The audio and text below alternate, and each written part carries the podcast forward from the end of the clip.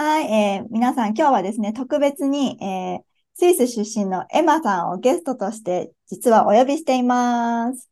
Welcome! ようこそ。エマはじめまして。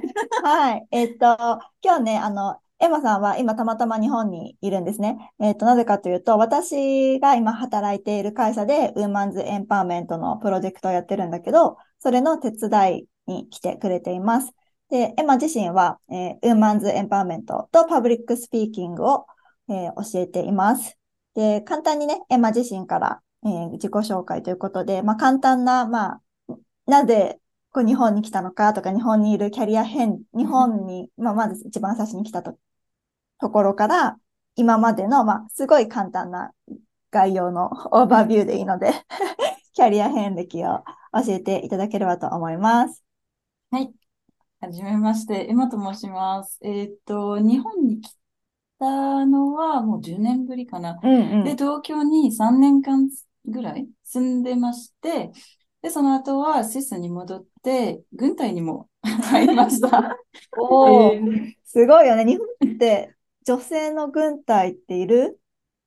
多分、実際には少しちら少しほらだよね。みたいだけど、そうだよいないね。よね。面白いね。で、うんその後は、まあ、えーっと、うんあ、バーテンダーもやったし、うんえーで、今は、えーっと、まあ、えービジネスうん。を、えーの、ビジネススクールを通ってます。で、その、そのビジネススクールの、えーっと、コミュニケーションのスキルを学んだことを、まあ、えーっと、ワークショップを行います。うん。はい。えっと、エマはね、スイスと日本を結構行き来していて、日本の会社でも先日、パブリックス、コミュニケーション、 public speaking のね、ワークショップをやったりとかしていて、本当にスイスで、まあ学んできたことを、なんかもう日本に持ってくるみたいな 感じでやってくれてて、あの、2カ国で活躍をしている、あの、素晴らしい女性で、今回私たちが本当に会社で、あの、手伝ってもらえて、めっちゃラッキーだなって 思ってるんですけど、で、そう、ちょうど私とね、アキがずっとやってるこのポッドキャストも、まあ女性、海外志向の女性だったりとか、自分の働き方、どんな働き方がベストかなっていうのを考えるための、あの、ポッドキャストだったりするので、あの、すごく親和性も高いなっていうことで、今回、ポッドキャストに、えっと、来てもらうことになりました。よろしくお願いします。よろしくお願いします。お願いします。あんまり日常生活をしてて、働いてたりしても、あんまり私個人的にはスイスの方とは、これまで接触したことがなくて、うん、例えばわかる。アメリカとか、まあ、中国とか、オーストラリアとかっていう、そういった国の人とは今まで一緒に仕事したりとか、まあ、あと学校で会ったりっていうのがあったんだけど、やっぱりヨーロッパの方とか、あと、まあ、エスペシャリーにスイスの方と私は今までこう友達になったこととか一緒に働いたこととかそういうのがそうなかったので、今回こうやこうやってスイスのお話とか聞けるのが私はすごい楽しみにしてて、意外とこう知ってるようで多分知らないことが多いと思うので、リスナーさんの中でも、え、初めて知ったっていうことがきっとあると思うので、今回はうん皆さんにスイス情報をたくさんお届けできると思います。はい。海外経験と留学ロスという共通点を持ったメラメラ系の秋と法学系のゆちえが送るハーベストラジオ。この番組では人生やキャリアについてちょっと真剣に考えている皆さんにアラサー女子の葛藤や海外生活そして私たちが日々感じたことや学んだことをお話しします。改めまして皆さんこんにちは。秋とよちえです。はい、そんなところで、え今日のトピックは、えスイスと日本で活躍するエマさんから見る日本とスイスの働き方の違いということについてお話ししていくんですが、エマさんとのエピソードは2段に、第1弾と第2弾に分かれていて、今回は働き方。で、そして次の週の第2弾では、ジェンダーギャップ、 women's empowerment についてお話をしていくんですが、今回は皆さんよく気になると思う働き方について日本と、あとスイスで働いたことのある、こうエマさんの視点から、こう面白いお話を聞いていこうと思います。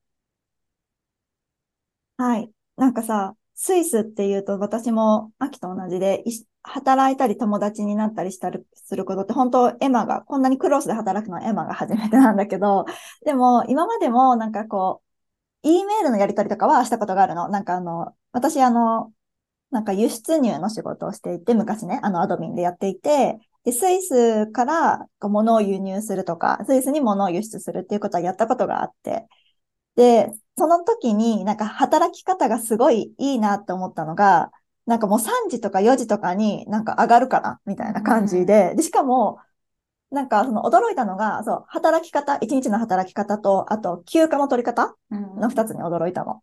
で、1つ目は、その、1日の働き方で、3時に帰る、4時に帰るってもう当たり前のようにやってて、で、しかもその後一切、本当に一切返事来ないのよ。本当に一切返事来なくて、次の日になるまで。うんで、なんか、朝、まあ、まず驚いたの、朝7時とか8時から働いてるから3時に帰るっていう人が結構多くて、うんそんなみんな朝早いのっていうのがまず一つ驚いて、うんで、そう。で、二つ目は、これ多分ヨーロッパとかアメリカあるある。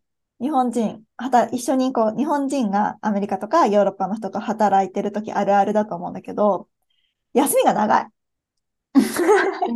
休みが長い。あの、ハッピーホリデーの、うんもうなんか11月後半ぐらいから、もうなんかすごいフェスティブな感じで、もうハッピーホリデーみたいな感じで、で、で、実際にこうさ、シグネチャーのところに E メールのシグネチャーにさ、うんなんか私は、なんか何日から何日の3週間お休みをします。はい。みたいな。それでもうなんかハッピーホリデーみたいな感じで書いてあって、もうわ本当にそう、悪びれもなく、もうそれが当たり前だから、まあわかるんだけど、なんか日本人って、あ、すいません、この、なんか、この人、この日がお休みですみたいな、ちょっと申し訳ないみたいな感じでさ、うん。もう本当に心から休めるのってさ、三お正月のニューイヤーのなんか、ジャニアリーの、あ、12月31日から、ジャニアリーの1、2、3とかだけしか、ゆっくり休めない。なんか、その国としての休みっていうのも。うんで、ようやく、あ、国が休みだから我私たちも休もう、みたいな気持ちになるんだけど、うん。なんかそんな3週間も12月の15日から1月のね、なんか5日までいません、みたいなのが、超絶普通じゃん。あっちの人って。なんか、それが、そもそもできるのがお驚きだし、なんか仕事の本当働き方が全然違うから、実際にそれで回ってるのかとか超気になって。うんなんかどう思う？そう、スイスの働き方、でもそれ多う分、んスイスだけじゃなくて、ヨーロッパ全部だよね。だよね。うん。やっぱり、なんかその、えっと、ワークライフバランスうん、うん、うん。は、まあ、ヨーロッパ人はと取りやすいかな、そのバランス。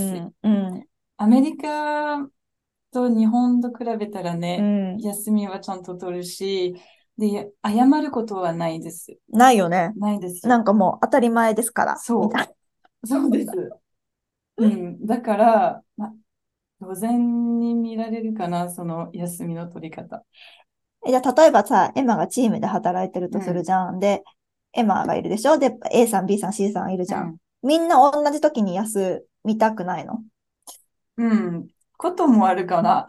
ありますけど、まあ、それはしょうがない？それでもし、じゃあ、エマも A さんも B さんもほとんど同じ時期にうん2週間とか休んでも、それはもう仕方ない。仕方ないかな。やっぱり、その、仕方ないで片付くのがすごい。なんかそのクリスマスとお正月の時とか、ん夏休みの時も、そう、夏休みね。そう、その時、その時期うは、ん。ビジネスが、まあ、あんまり、ね動かない。動かないこともあります。そうなんだ。みんな知ってるから、みんなう同じよ、まあ、同じ時にうん休みを取るから、まあ、お正月とかうんうんうん夏休みは、まあ、ビジネスしないようにする、みんな。あ、逆に？そう。だからみんな取るから、うんうん。まあ、みんな休みをああ、うんそっか。楽しめる？じゃあなんかこの日本ってさ、お盆があるんだけど、8月の13、14、15とか、うん。それの長いバージョンみたいな感じかな。そうだね。もうなんとなく文化的にみんなが休みだから、そちょっとビジネスがスローになっても、まあそれはそういうものですよう。ね、そうですみたいな。ね。うん。で、同じように、日曜日も、なんか、うんお店とかはみんな休みだから、そうだよね。そう、オーガニゼーションも、完全に違うかも。うん。あだじゃあ、同様び、なんか、えっと、うん物を買いたい。なんか、うんうんうん買い物をしたいときに、まあ、同曜日にしようとか、そういう意識がうんあって、あ、日曜日がクローズとしても、うんうんまあ、みんなしてるから、みんな、みんな理解するから、うんうん。まあ、問題にはならない。邪魔にはならない。確かに、もともとそういうものだって思ってるからね。そうです。うんえ、スーパーも？あ、スーパーも全然ややってない。マジで？やってないんだ。やってないんですよ。だから、土曜、日曜日は本当にみんな休む。すごい。じゃあ本当に家にいる以外やることないじゃん。いや、なんか散歩を。本当に。そうですね。まああ、休み方も違うね。そうです。あで、みんなやることだから、うんもう邪魔にはならない。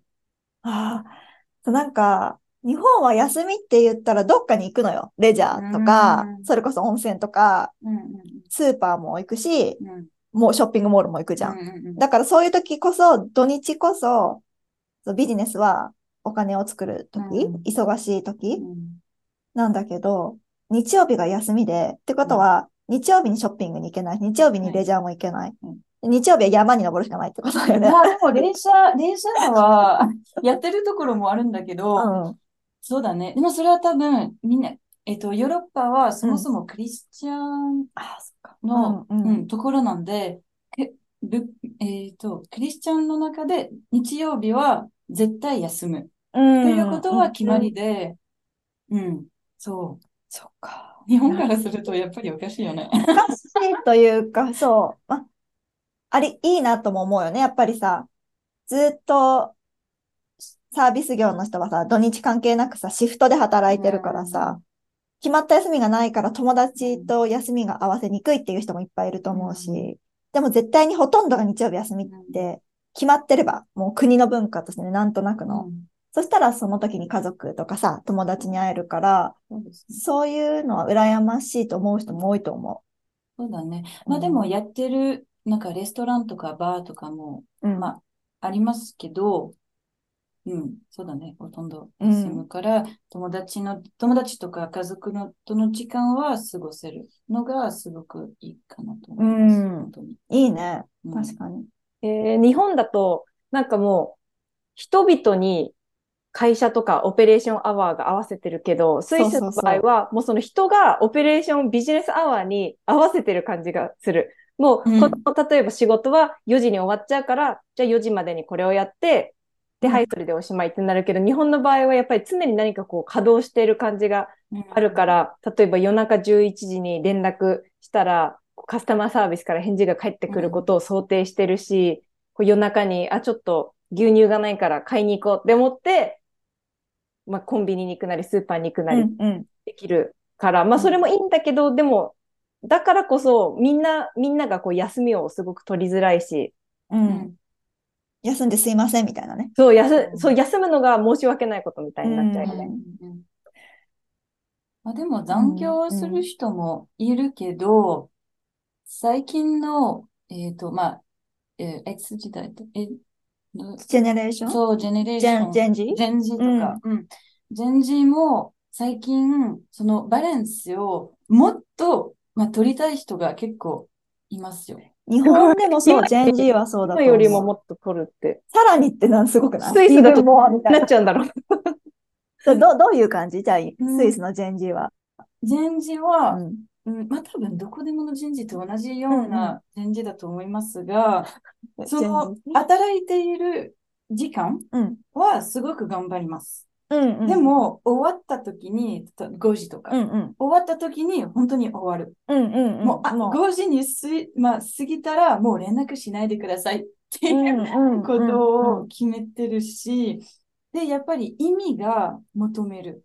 なんかまあ、なんかその、なんかどう、どうして、私はどうして働いているという意味がないと、うん。なんかお金が足りない。うんうん。なんか給料だけをもらうのが足りてない。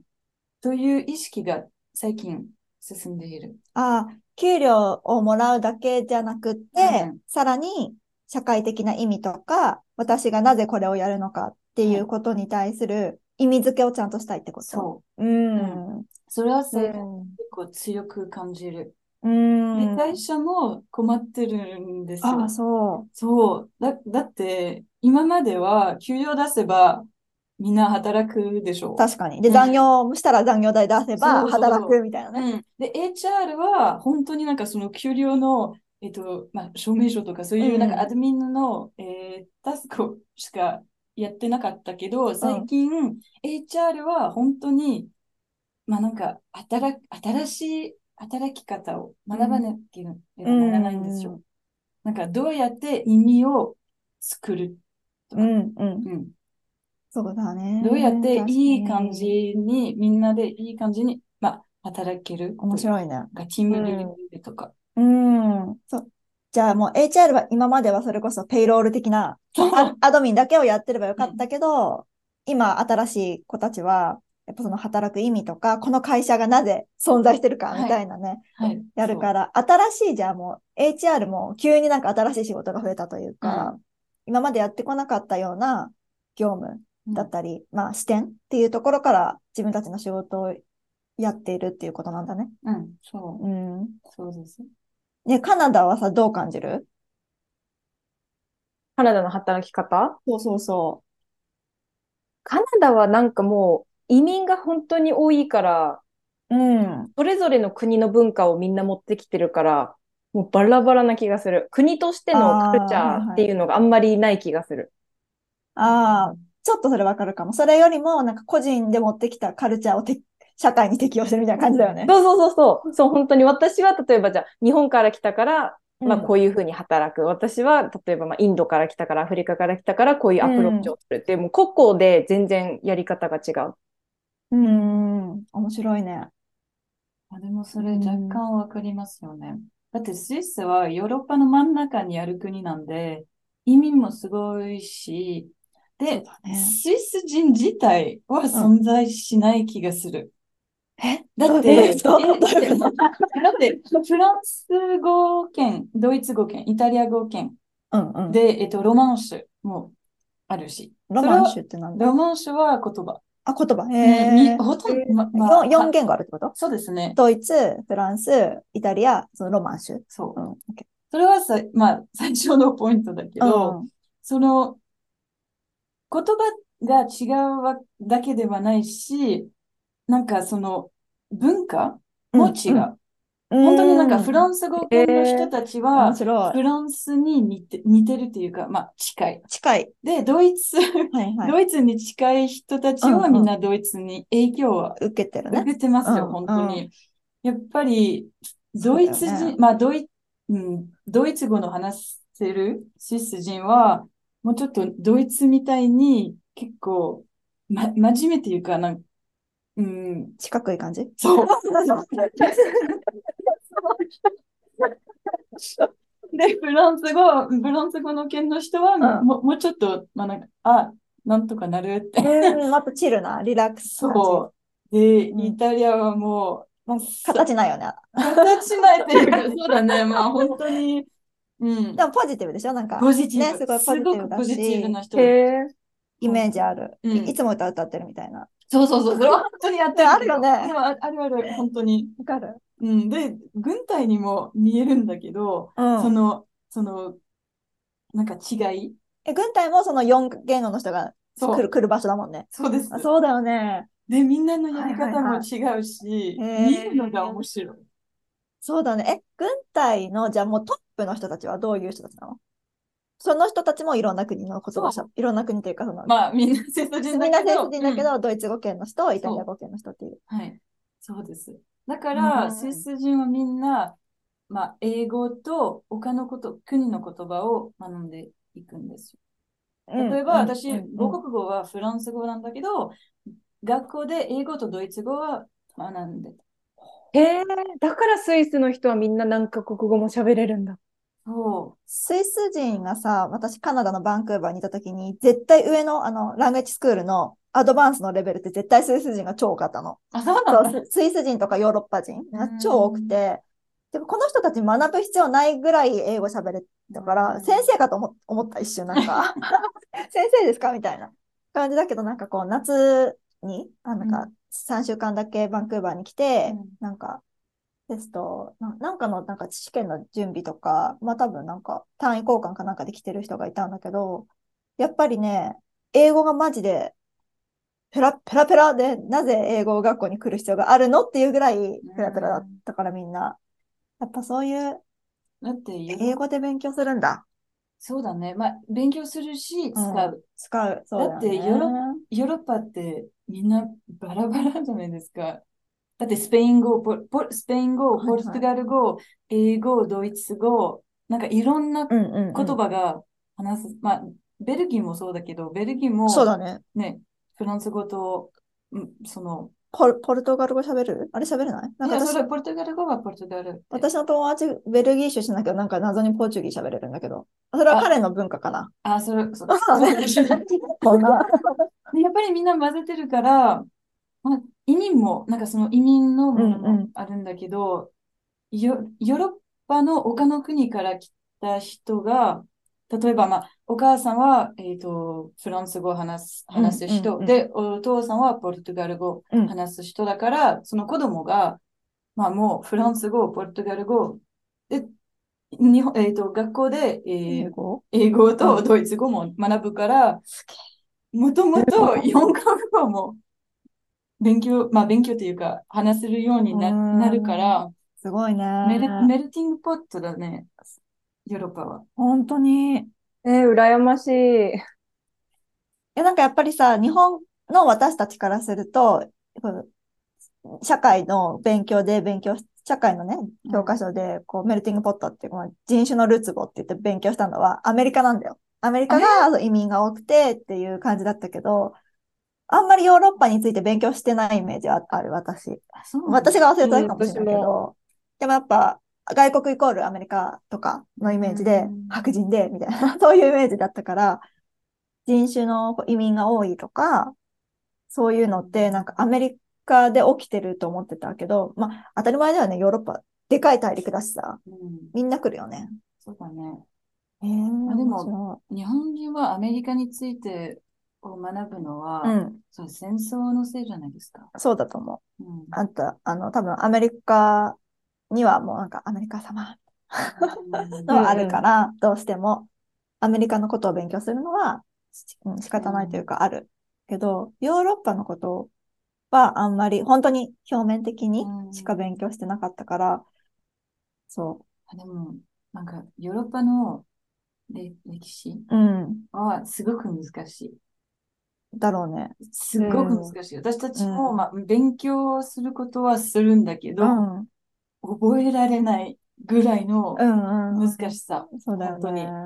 だって、同じところに国は、まあ、いろん、いろん、うん。いる、まあ、いろいろいるんだから、なんか、戦争をやりながら、なんかその、ボーダー、うんえっと、国境？国境がうん。いつも変わっていくものなんで、そうだよね。確かに。そっか。もあスイスの位置的にも、日本と真逆じゃん。日本はもう本当に島国で何も周りにないってう、いう地理の状況で、で、スイスの場合も逆にもう周りに国に囲まれてるっていうのでね。もう全くまたね、逆の、そういう、なんだ、地理的なのもあるからこそ、日本人にとって、その、すぐ隣に国があるっていう、その感覚が私は未だにつかめなくて、すぐうんないよね。車で隣の国に行けるっていうのも面白いし、うんあとは、こう別の国でも自分の国の言葉が喋られてるっていうのがすごく不思議で、日本だともう日本のこの島でしか話されてなくて、そうそうそうそう。外に出れば日本語喋ってる国なんて一つもないから、ヨーロッパみたいにドイツ語はドイツだけじゃなくて、例えばスイスのそのドイツ語圏でも喋られるとか、そういうのがすごい面白くて。うんまあでも逆に、日本は島国だ、島国だから、その文化は本当にどこ、どこでもない文化ですよ。そうだね。ユニー日クだよね。本にしかない日本だけのうね。ん。で、それもすごく憧れているんですよ。うん。なんか日本食とか日本の文化とか、日本にしか、まあ、ないうん。ことは、んすごく、まあ、すごいなと、本当に思います。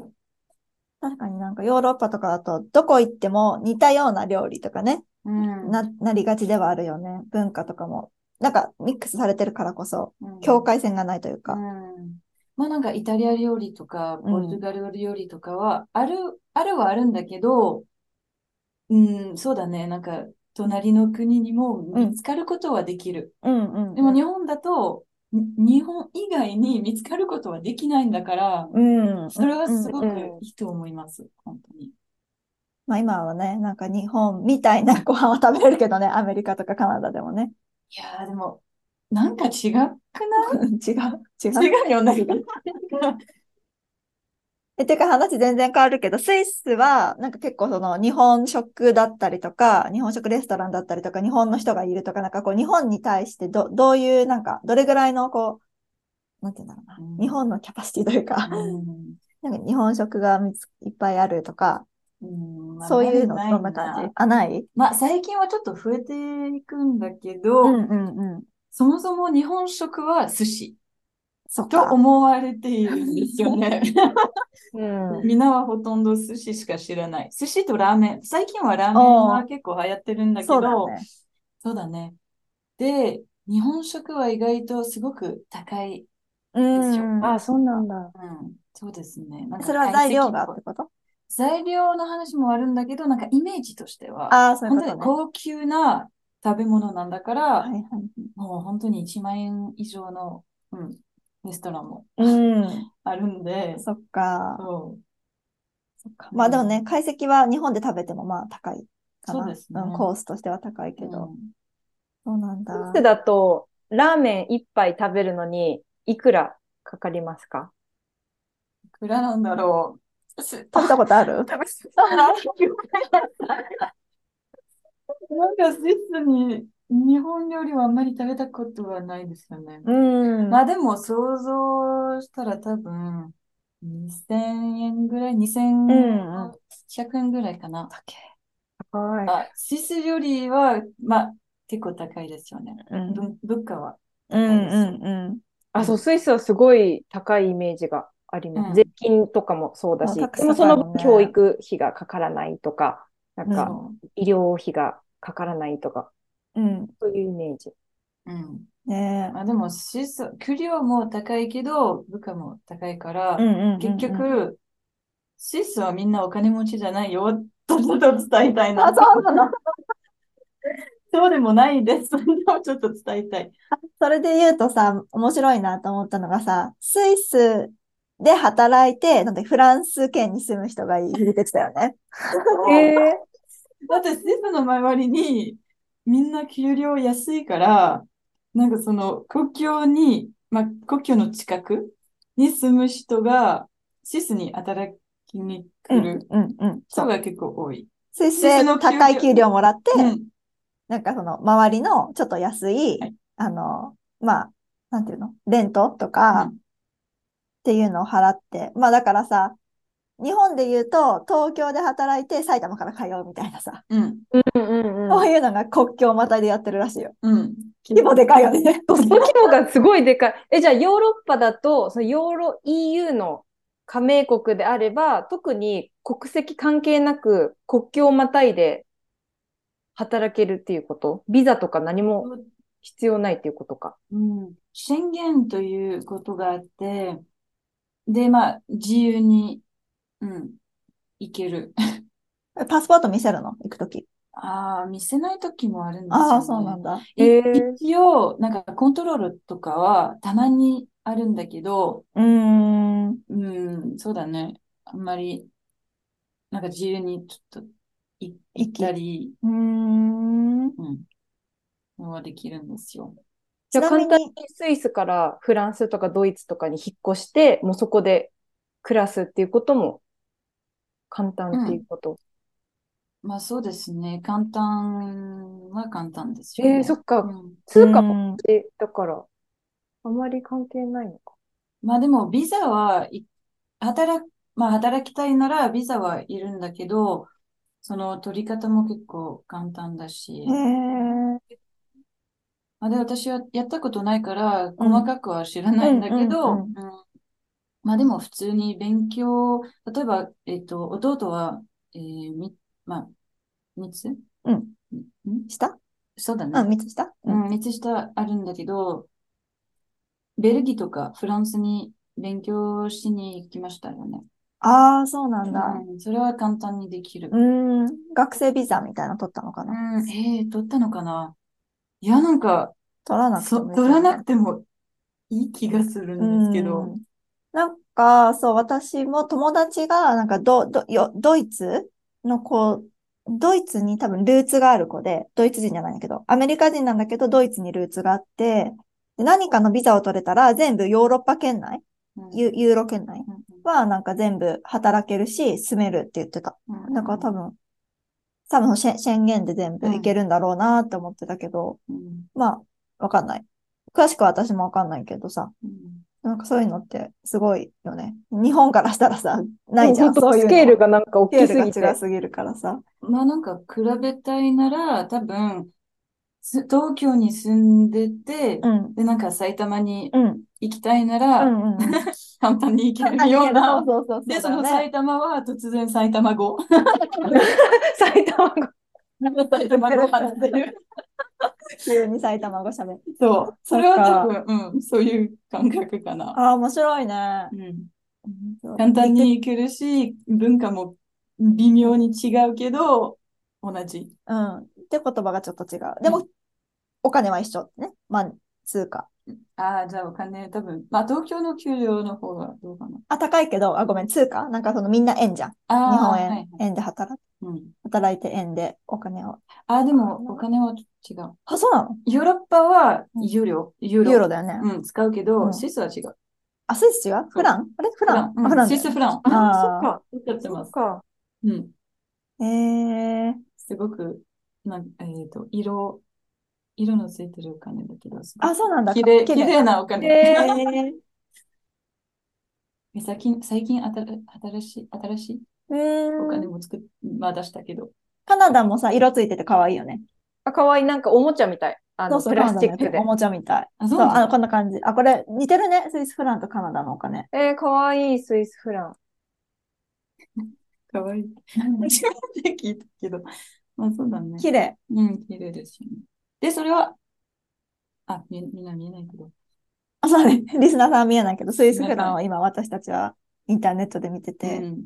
結構ほんとカラフルで絵も可愛くて、これは新しいやつ。新しくなったんだ。で古い、古いやつは、その、あ、この人の絵が描いてある方。うちょっと怖いね、この人たち。ちえ？あ、確かに。ょっと怖いよ、ほら。まあ、とはいえ日本もお金に人ね、書いてあるけどね。うんゆきちさんとか。へえ。うんなんかさ、働き方からトピックめっちゃずれちゃったけどさ、すいません。働き方に戻るとさ、そのみんな朝早く来て、まあ、残業しないで帰っていくけど、基本的にはさ、フレックスが普通なの？みんな7時から3時っていう就業じゃないよね。あーでもそれは、会社による。あ、会社によるんだ。え時間も、うん、普通のは8時から5時まで。そんななんか働いてる人、フェイスシーン私会ったこともないんだけど、普段はそうです。もう7時から3時みたいな人ばっかりだったよ。あ、そうなんだ。うん。いいよね。いや普通の人は多分8時とか8時半から5時、4時半とか5時まではうん普通かな。あ、でも日本と働いてるからかも。日本の夕方がスイスの朝だから、ちょっと前倒ししてるかもしれないねそ。うですね。で、昼ご飯は、うんまあ1時半ぐらいですよね。うーん。うん1時間半、30、あ、そうですね90分。そうそうそう。10え、長い。ね。1時半までへえ。みんな会社で食べるのが多いの？お弁当持ってて。うーん、それはまた人によるかも。うんでも、スイスの、えっと、レストランは結構高いから、うん、まあ、作る人も多い。会社で？うん、自分な、家で。家で。あ家ーで作る人は結構多いかな。そうだよね。あ、じゃあ9時間働いてるけど、実際働くのは7.5時間。そうですね。うんうん。そうそうそう。七、まあ、そうだね。7時間ぐらいは。うん、普通かな。うん。もう会社による。そうだね。日本は、まあ、1時間お昼休憩だかからうん8時間働くうん。けどね、基本はね、でも、まあ会社による、もっと長く働く人もいるし。そうですねう。ん。うん。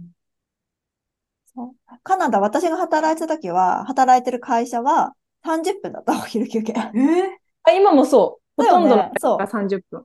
なんか ?30 うん、10時、6時だったの、私。あの、10時に行って6時に帰れたけど、お昼30分で、だから、働いてたのは7.5時間。こ、わあ、え、え怖い時間、なんか30分でどうやっては食べるの？え、無言でめっちゃ食う。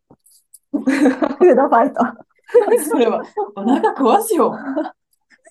え、でも、そんなになんか困、なんか普通に自分で、だから絶対持ってくの。買いには行けないじゃん、絶対30分だから。そうだね。絶対持ってくんだけど、持ってくものもすごい、あの、簡単なサンドイッチとかう、んサラダとか持ってって、うん。マイクロウェーブで温めて、なんか、食べる。うん。終わり。うん。で休憩っていうより本当にランチだよね。うん。ランチをうん、本当食べるためだけの時間って感じ。そうだね。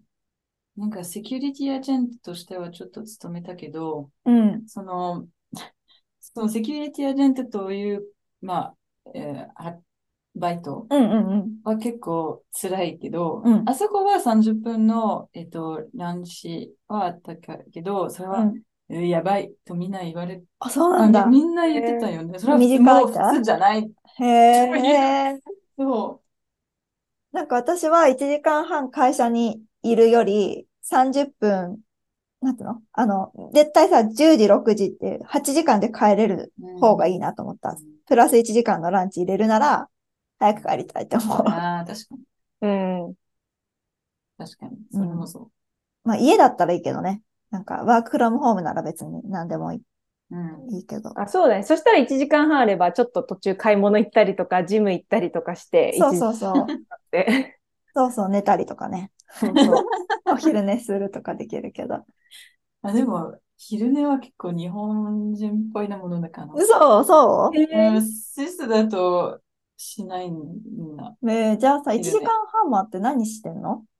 長くない？逆に。うん。長、長いかもしれないけど、まあ、リラックスもできるし、なんか、同僚もお話しすることできるそっかそっかから、で、まあ、レストランに行ったりする人もいますので、えだってやっぱりレストランに行くと7時あ、間2時間。半はないと確かに。うん。深いかも。そう、レストランに行ったら1時間はすごい急ぎ、うん急ぎって感じ。うそうですね。ん。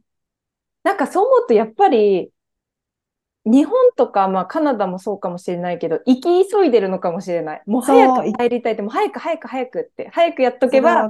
家に帰ってゆっくりできるっていう。だけど、スイスとか、まあ他のもうちょっとこう、なんだろう、社会的にゆとりがある、時間にゆとりがあるところだと、そもそもそんなせっかちになって、急がなくても、別に早く仕事も帰れたりするし、休暇も取れるから、そんなに常に急ぎ足にならなくてもいいっていう環境があるのかもしれないなって今思った。そうだね。5時は、まあ、5時は絶対終わるから、急がなくてもいい気がああ、まあそうだするね。んだけど。絶対帰るから。絶対帰るから、その5時になったら、電話ももらわないし、へーあんまやらなければ、まあ、やらなければならないことはないから、そうなんだ。え、超アージェントなやつは対応する？なんか、ん対応する、なんかその残業は本当に緊急の時だけしかしないってこと？ああ、でも、うん、それはやっぱり会社によるかな。うんうんうんうん。でもそうだね、なんか残業はあんまり好きじゃないな。うん、まあみんなというか、うん、会社はあんまり好きじゃない。そうだよね。文化としてあんまりなさそうだね。そうだね。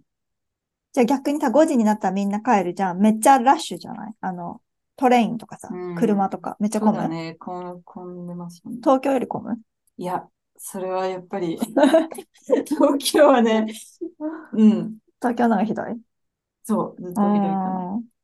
だってスイスはちっちゃい国ですよ。うーん、そう人はあまり。ないので、混んでると言っても、まだ、あ、でも車はね、やばいかも。車は混むんだ。そうだね。車はすごく混むんですよ。そっかそ。うですね。みんな、車、あ、その、と、都会、まあ多分ジュネーブとかさう、ん。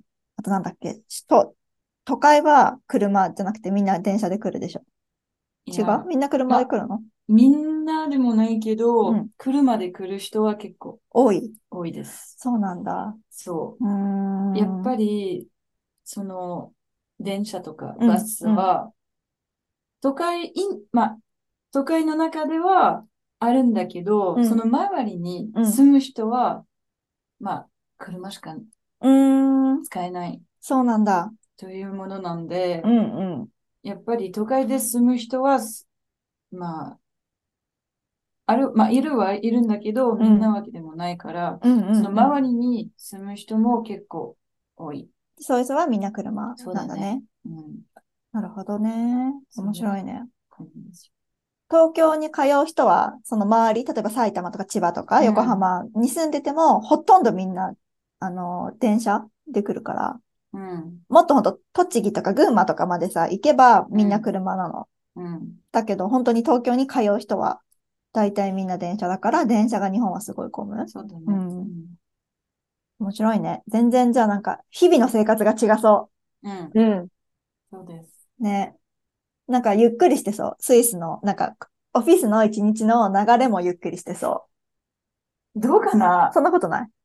あーまあ、まだち会社によるかな。ああ、まあね。そうだね。でも、そうだね。日本とアメリカと比べたら、ヨーロッパうん。はもうちょっと、うん、バランス、うん。ね、ワークライフバランスは取れそうん。確かう。うんに。いいね。い私もなんかヨーロッパとかで働いてみたい。そういうね、の。わかる。一回、ヨーロッパを経験してみたい。ぜひ来てくださ なんか、3週間とか普通ですみたいな感じのところで働きたい。あー3週間休むの普通ですうんうんみたいな。い。うん。そう、働きたいけど、まあ、うん。日本だとね、なかなか3日休むのでもすごい今日すいませんみたいな感じになっちゃうからね。そういうヨーロッパマインドも学んでいきたいところですね。そうだね。休むことは悪いことじゃないっていう、そこの意識からまずはそうね。持っていかないとね。そうだね。ね、そんな感じでちょっと今日はスイスの働き方とか、まあ、いろいろ話が発生して、まあ生活のライフスタイルとかについてもお話ししたんですけど、えっと、次回が、えっと、ウーマンズエンパワーメントとか、まあ、ジェンダーギャップとかについてのお話をもうちょっと深掘りしていこうかなって思いますので、また来週もぜひ皆さん引き続き聞いてみてください。はい。それでは皆さん次のエピソードでお会いしましょう。はい。See you next See you time. next time.